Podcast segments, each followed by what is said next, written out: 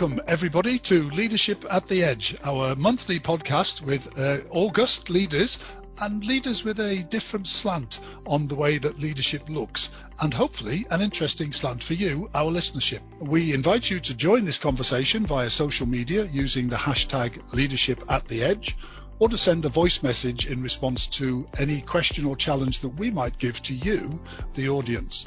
For information or to register for future podcasts and webinars, visit our website, www.institutelm.com, and don't forget to subscribe to the podcast series and leave a review. My name is John Williams and I'm the Chief Exec at the Institute of Leadership and Management. And I am privileged to have with me today Marcial Boo, who is Chief Executive of the UK's Public Health Register that regulates public health workers. Martial was, is a senior, former senior civil servant at the Department of Education. He's a former advisor to the Prime Minister's Delivery Unit in Downing Street on the delivery of public sector targets and is also the author of the book The Public Sector Fox, which was was devised to help improve the skills of public sector uh, managers. Having started his career as a teacher and worked in the British Council in Ecuador, Marcial is well familiar not only with the UK but also with the international scene. And Marcial, welcome. Thank you very much. It's a pleasure to be here. Great. Now, uh, Marcial, this this has been a very interesting career, particularly in light of the fact that you've worked with quite a lot of, of different types of people particularly around the public sector, who have had leadership as their role and with whom you have engaged as part of their leadership role. And I think one of the first and, and most interesting ones that I'll mention is is um, your uh, having been chief exec of IPSA, the Independent Parliamentary Standards Authority, which of course is really about reward and accountability for politicians. Uh, do you think that MPs, um, I'll call it MPs terms and conditions, including the procedures for holding MPs to account, do you think those things impact on their approach to political leadership? Yeah, thank you, John. Yes, I um, I worked uh, for six and a half years leading leading the regulator of MPs. So I paid them their salaries and pensions and, and their business costs and their expenses as well. So I worked with all of the UK's 650 MPs and and with uh, with parallel bodies internationally too. Um, and you know, politicians, uh, MPs in the UK, uh, obviously, you know, sometimes they get a, a bad reputation. Maybe we don't like the, uh, one one person's policies or their their style or, or the rest of it. But um, it's important for us to remember that they are leaders. They are uh, the people that we have chosen to make decisions on our behalf about really complicated things sometimes. You know, are we going to change the way that we um, extract oil, for example? Uh, or are we going to um, uh, prioritize education over defense or vice versa? I mean, these are really difficult decisions that we ask uh, our political leaders to, t- to take on our behalf. So, so, you know, leadership is absolutely crucial to what they do. Um, and uh, and it's important for them to think of themselves as leaders. And and for, in the vast majority of cases, that's exactly what they do. They they lead their community, um, and in some cases, they lead their party or they lead areas of policy, and they're responsible for making important decisions. So, as leaders, like anybody, the terms and conditions that they work within um, have to play a role, and uh, and the terms and conditions have to you know, ideally enable them to be the best best possible leaders that they can be of the communities that they represent. And that particularly is important, I guess, in this context of accountability for political leaders, of course, because that, that accountability is slightly different, say, in the private sector, where uh, the, the executive team in, an in a company might be accountable to the shareholders, for example. Uh, of course, uh, members of parliament or parliamentary figures are accountable to the country. Yes, they are. So you know they're they're accountable, uh, you know, in a number of different ways, and they're very on the whole, they're extremely aware of their accountability. Mm. They, you know, they they're very sensitive to changes in mood, um, and they often spend hours and hours and hours every week in their constituencies talking to and listening to to people that vote for them. So, you know, so they're accountable politically. So they're they're accountable for their views, um, and they will stand or fall by what they believe. And you know, in the UK, uh, before the 2019 election, we saw all kinds of cases of uh, politicians within a political party uh, challenging their own leadership. This is both Labour and, and Conservative. Um, and in some cases leaving the party and forming new parties, um, which um, they were obviously hoping would would succeed. And, uh, and in some cases they did, in some cases they didn't. So you know, so political accountability is very evident, um, and we as voters have the option of choosing who represents us. But um, but you're right also, John, to say that um, there are other kinds of accountability, and financial accountability is one. But unlike most of us who work in organisations, and we have a boss or a board um, or auditors, you know, who uh, who hold us to account rightly for the decisions we take and how we go about doing our jobs. All of that is much harder for MPs because each of them is an independent office holder. They don't have a boss. They are accountable only to their electorate. So it makes it quite hard to design mechanisms to uh, to hold them to account for their behaviour and for the money that they spend. But um, countries like the UK and Australia and Chile and a few others um, are working hard to do exactly that and have established watchdogs of various kinds to work on behalf of the public to make sure that MPs spend money properly, that they behave appropriately, and that they uh, that they use public money right uh, appropriately to do their jobs, yep. um, but they act within the rules. Very interesting. Yeah, that brings to mind that old phrase, the sunlight is the best disinfectant, is that the, the watchdogs, of course, are in a position to make transparent not just their own uh, oversight of, in this case, parliamentary figures, but also, of course, the behaviour of those parliamentary figures. Very interesting. If it, we move on a little bit, I think, actually, you were um, involved in writing the adult basic skills strategy uh, at the Department for Education and involved in, in reforming funding for things things like sixth forms and stuff like this. Um, that's uh, that might be perceived as a slightly uh, a slightly earlier stage at which leadership competencies need to be developed around basic skills for adults and in in sixth forms. Do you think that the the skills strategies that we that we develop as a country for the basic skills for adults and for students, do you think they take sufficient account of the skills and competencies that will be needed for leadership in later life? Well, I think one of the one of the really interesting things I found working with uh, people, adults with poor basic skills, literacy and numeracy, mm. is that uh, that many of them are leaders.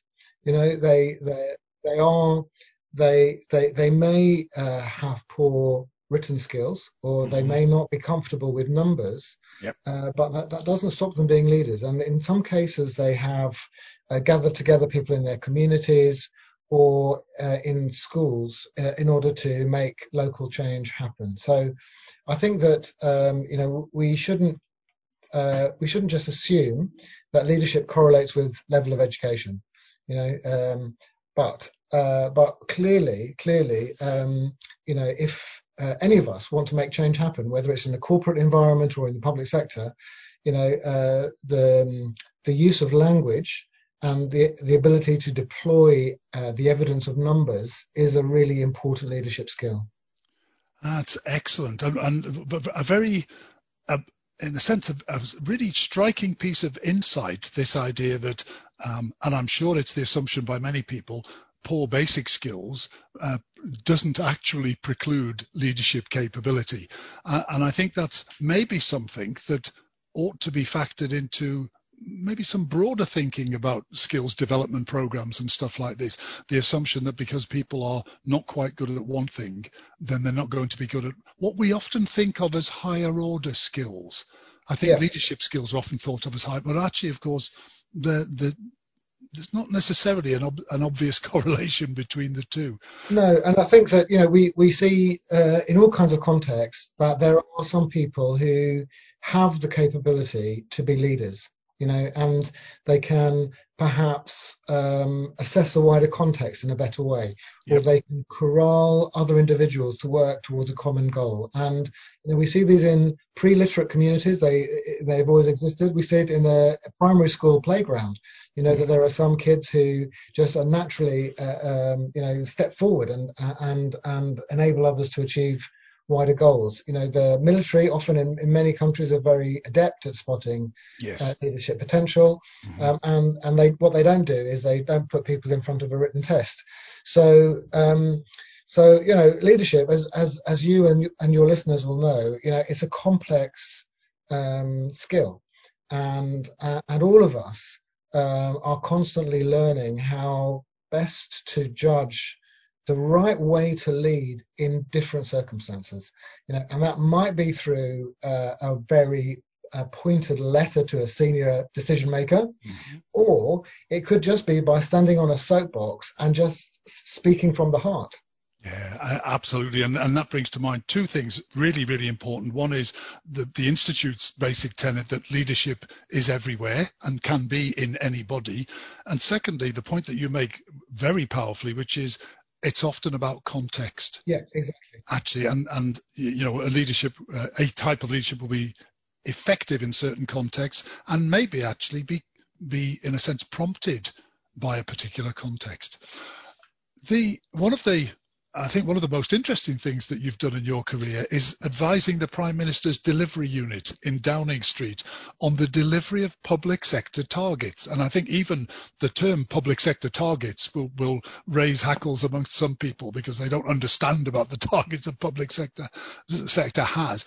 Do you think it it would benefit the public sector and therefore the public for leadership or leadership development to feature amongst public sector targets? Uh, uh, yes, I think I hesitate because I would rather that rather than call it leadership, uh, you know, per se, I would mm. talk about governance right. because I do believe that well-governed organisations in the public sector achieve better results. You know, and that is about leadership, but it's not just leadership narrowly defined as the leader of a of an organisation, whether that's a council, uh, a job centre, a school, uh, or a big government department. Leadership really does matter, but it matters in the context of good governance overall. And that means that the top team and everybody else, they're working effectively as a team, that there are there's clear accountability, there's delegation of decision making, there's good financial management, relationships are open and, and, honest. You know, it's a whole set of good governance issues yep. that uh, that I would say yes, absolutely. It's um, it's a it's a target that every public body needs to achieve. Really interesting, yeah, because the the the two points that you make. One is the idea that actually leadership is not about a leader. It is actually about a behavior, a function within an organization, which might, of course, flow from person to person. And secondly, and this is quite an interesting concept of leadership as a subset of governance because we do see this this sort of um, almost hero status about the term leadership now as if it was the, the be all and end all of everything. You know, we are the Institute of Leadership and Management. And actually very interesting to see governance, broader governance, being identified as the sea in which leadership flows around. Yeah, I think I think you know we've seen lots of evidence that um, that change happens at all levels in an organization. And you know whether this is the, the Toyota approach to improvement or innovation in, in the public sector context, often uh, individuals who are working on the front line or somewhere else in the process can spot a change that would be beneficial for the organization. And it's not in the C-suite uh, that these uh, that these things can be seen because you know people who are chief executives, chief operating officers are sometimes too far from where the action is. So what you need is you need to have leadership uh, in all parts of an organization. And again, you know, you will, uh, you and your listeners will be familiar with um, examples of effective teams where all the members are are leaders. Yes. And um, you know, there was a book written about Abraham Lincoln and how he gathered together in his cabinet uh, a coalition of very strong leaders um, and manage them effectively so that they could make change happen.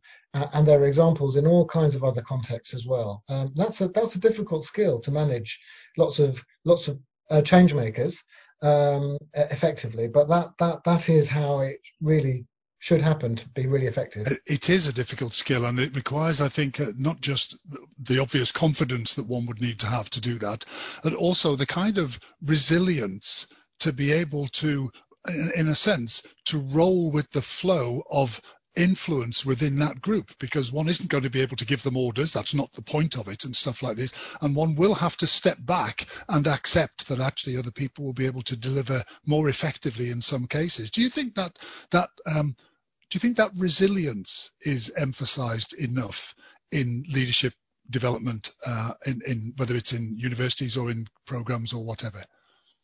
Goodness me. Well, it's a really, really good question, John. And I think definitely not. Um, I think uh, resilience is an unbelievably important skill because uh, anybody who's in a leadership role, uh, you know, whether it's leading a small team as a as a middle manager or a start, you know, start starting a managerial job, or the top of an organization, you know, you have stuff thrown at you, and you have people uh, asking for things that are incompatible. You yep. know, somebody will ask for A, somebody else will ask for B, somebody will ask for C. And maybe you can do two out of the three, but it's it's generally hard to please everybody. And so, you know, the job of leadership is to make decisions.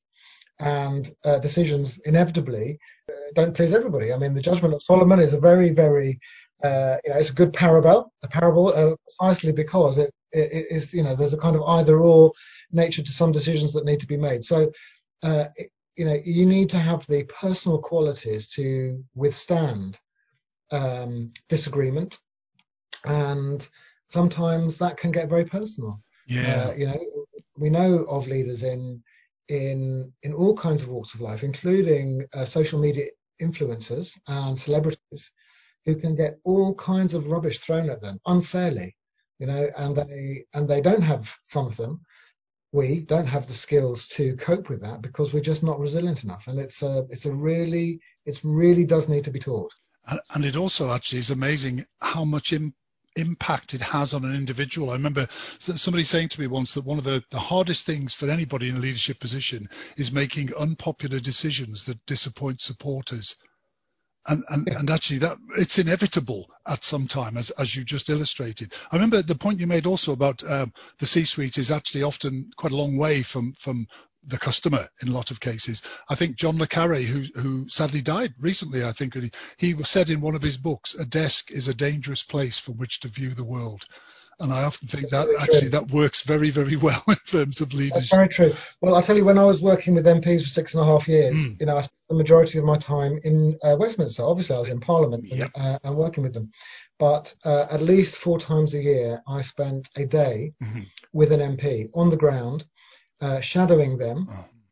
So that I could really understand what they do in their constituencies, and I was in all parts of the country, Northern Ireland, Scotland, uh, you know, uh, seaside communities, urban areas, uh, following an MP because I uh, I needed to understand the way that they did their jobs mm. in order to work effectively with them, yeah. Uh, and uh, leaders who there are, and there are many of them who have advocated spending time with their staff or on the front line or with their customers. I think this is a really really helpful perspective to have.